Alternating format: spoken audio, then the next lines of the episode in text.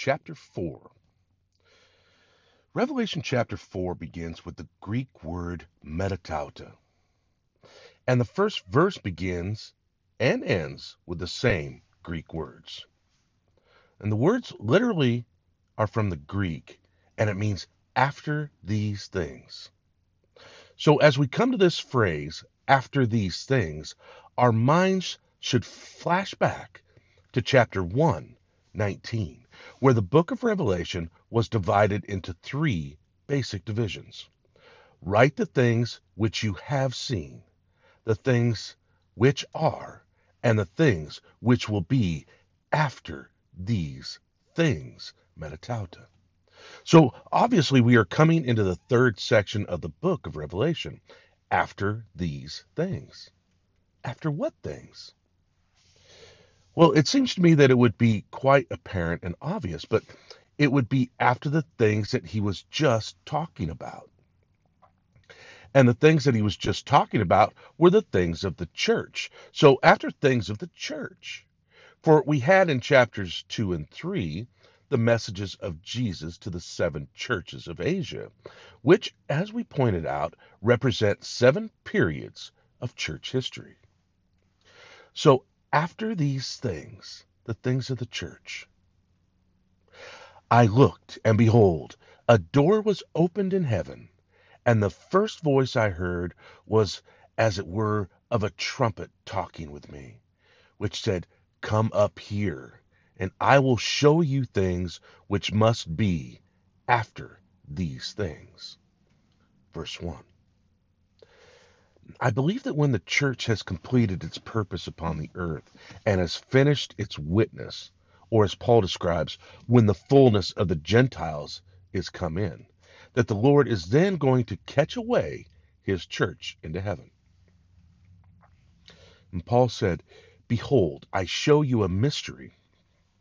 We are not going to all sleep, but we are all going to be changed in a moment, in a twinkling of an eye. The trump of God shall sound, the dead in Christ shall be raised incorruptible. 1 Thessalonians 4 16 and 17. And Paul said, For the Lord himself shall descend from heaven with a voice of the archangel, and with the trump of God, and the dead in Christ shall rise first. Then we, which are alive and remain, shall be caught up to meet the Lord in the air, and so shall we ever be with the Lord. So I believe that the church is to be raptured. And I believe that the point of the rapture in the book of Revelation is in here in chapter 4 1. Now, I believe that John was taken by the Spirit unto the day of the Lord and experienced through the Spirit the rapture of the church. When the Lord had completed his messages to the churches, then the call to John was, Come up here, and I will show you things which must be after these things, after the things of the church. So, as we then enter into the fourth chapter, we enter into the post church era upon the earth. We will be coming back to the earth in chapter 6, but it is the post church era when God now judges the world for its ungodliness and its unrighteousness and for its rejection of his Son, Jesus Christ. But the church with John here in chapter 4 caught up into heaven. And immediately I was in the Spirit, and behold, a throne was set in heaven, and one sat upon the throne. And he that sat was to look upon like a jasper and a sardine stone. And there was a rainbow round about the throne. And in, in its sight it was like unto an emerald. Verses 2 and 3. So the basic color that's emanating from the throne is green, along with the sardine red, along with the jasper, which is a clear crystalline type of stone with a purple hue. Now, Paul told us in Timothy that God dwells in light that is unapproachable by man. And here in heaven, even in our glorified bodies, we only see the radiance of the glory of God as it emanates from his throne like a brilliant light, the predominant color being green, the rainbow about the throne like an emerald, green in color, with the sardius red color and the jasper stone in brilliance in coloring and light. And round about the throne there were twenty four lesser thrones, thrones in Greek, translated seats. And upon the seats I saw four and twenty elders sitting, 24, clothed in white raiment, and they had on their heads crowns of gold. Verse 4. The 24 elders clothed in white raiment are representative of the church, according to most Bible scholars. These 24 elders are representative. The fact that they're in white robes and is the church is to be clothed in white robes. The righteousness through faith in Jesus Christ. And Jesus said to the church of Laodicea, To him that overcomes will I grant to sit with me in my throne, even as I also overcame and am sat down with my Father in his throne. The 24 lesser thrones. Now we see the heavenly scene sitting in white robes upon their thrones. And out of the throne, that is the throne of God, there proceeded lightnings and thunderings and voices. And there were seven lamps of fire burning before the throne, which are the seven spirits of God. Now, again, it is important that we place in our mind the tabernacle that Moses built in the wilderness, because we are told in the book of Hebrews that the tabernacle was actually a model of heavenly things. If you want to know basically what heaven is going to look like, you can go back to the tabernacle and you can get an idea of what the throne of God is like in heaven. And there in the tabernacle, we remember, when the priest came into the holy place, on the left hand side, there was the seven candlesticks coming out of the one base. And these seven golden candlesticks, we now know from the book of Revelation, are representative of the Holy Spirit and the presence of the Holy Spirit there before the throne of God. The sevenfold work, or the complete work of the Holy Spirit. And we remember that in the Holy of Holies, there was that Ark of the Covenant that Moses made, covered with the gold lid, which was the mercy seat, upon which there was carved these golden cherubim, with their wings touching the corners of the Holy of Holies of the tabernacle. And so, as we go on in the reading of the description here of heaven, we next come to these cherubim, these angelic beings created by God who seem to be the highest order of angelic beings. And before the throne there was a sea of glass like unto crystal. And in the midst of the throne and around about the throne were four living creatures, full of eyes, in front and behind.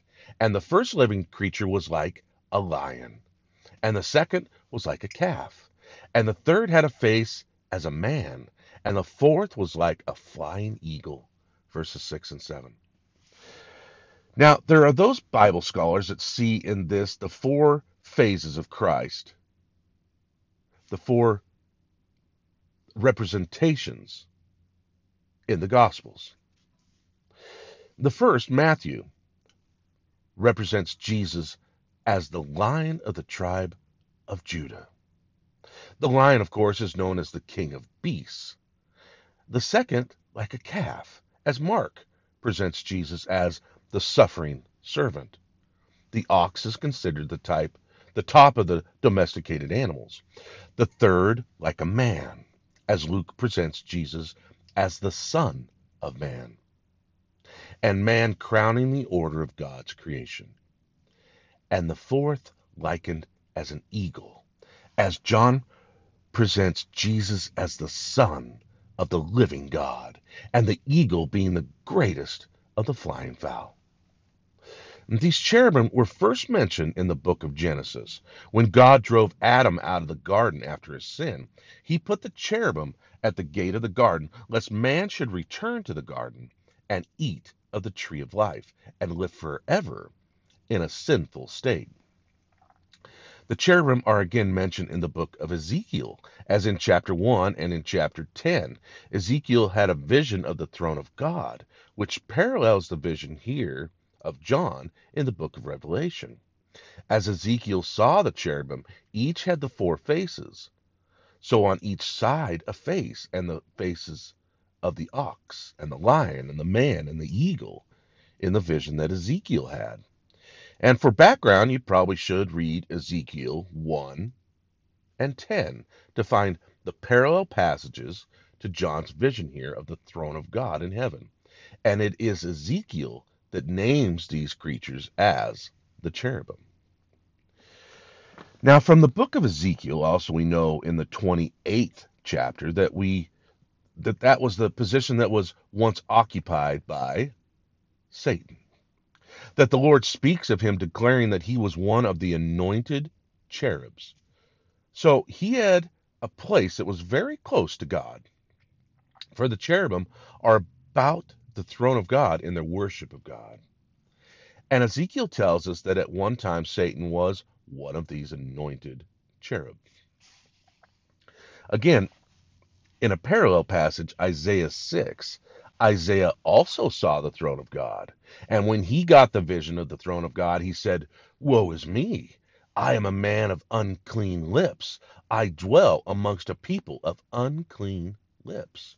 Isaiah 6 5 and he saw a seraphim, which is probably in the order of the cherubim.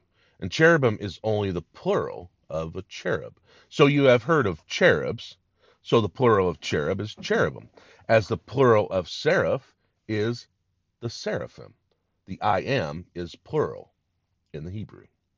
So he saw the seraphim who came to the altar of God with a live coal, and he touched his lips and said, Now you are clean but we find here in John's vision of them that each of them had six wings, and they were full of eyes within, and they rest not day and night, saying, Holy, holy, holy, Lord God Almighty, which was, and is, and is to come.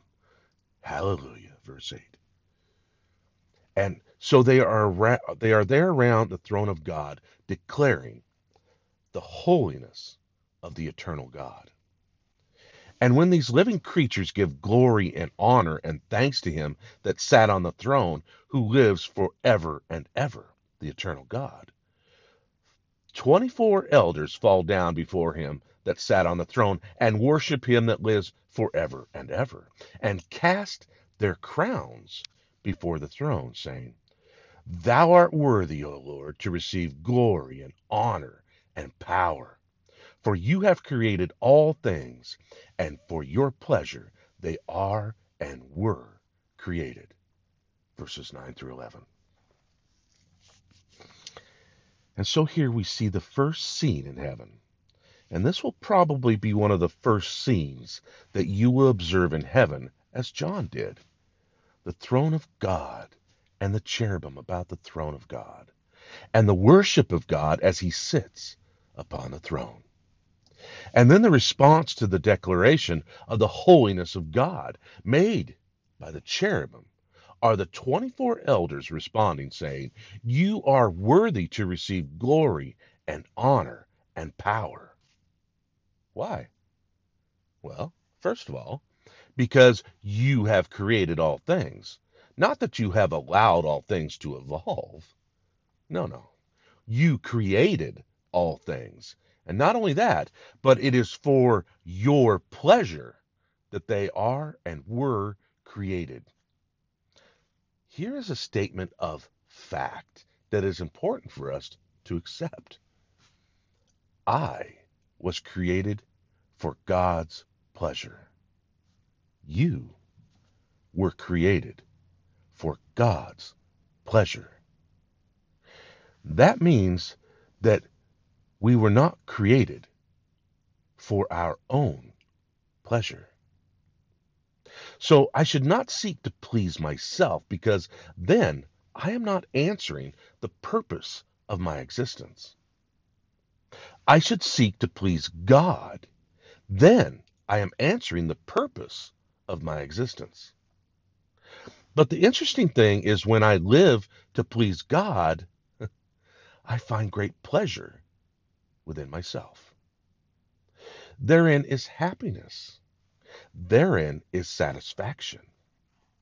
Therein is the fulfillment when I live to please God. And Jesus said in Matthew 10:39, "If any man seeks to save his life, he is going to lose it. But if he loses his life for my sake, you will find it." And to really find what living is all about, you have got to just live for His pleasure. Thus, you are answering the purpose of your existence, and so your life is fulfilling and rich.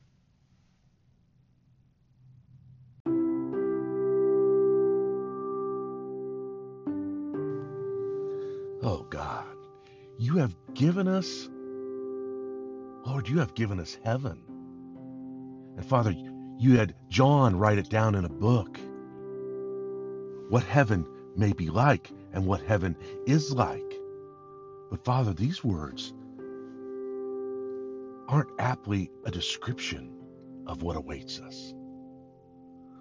Father God, let our vision see more clearly the path that you want us to walk in. And Father, may we take upon our own lives that your pleasure is for us to follow you. And Father, as we follow you, our pleasure becomes your pleasure. And Father, as we give our lives to you more fully, that Father, we see the pleasure and the happiness and the fulfillment that following you, Jesus, gives to us. We thank you, Lord Jesus, for giving your life on the cross to wash away our sins so that we may see the heavenly scene one day and be with you forever. In Jesus' name we pray. Amen.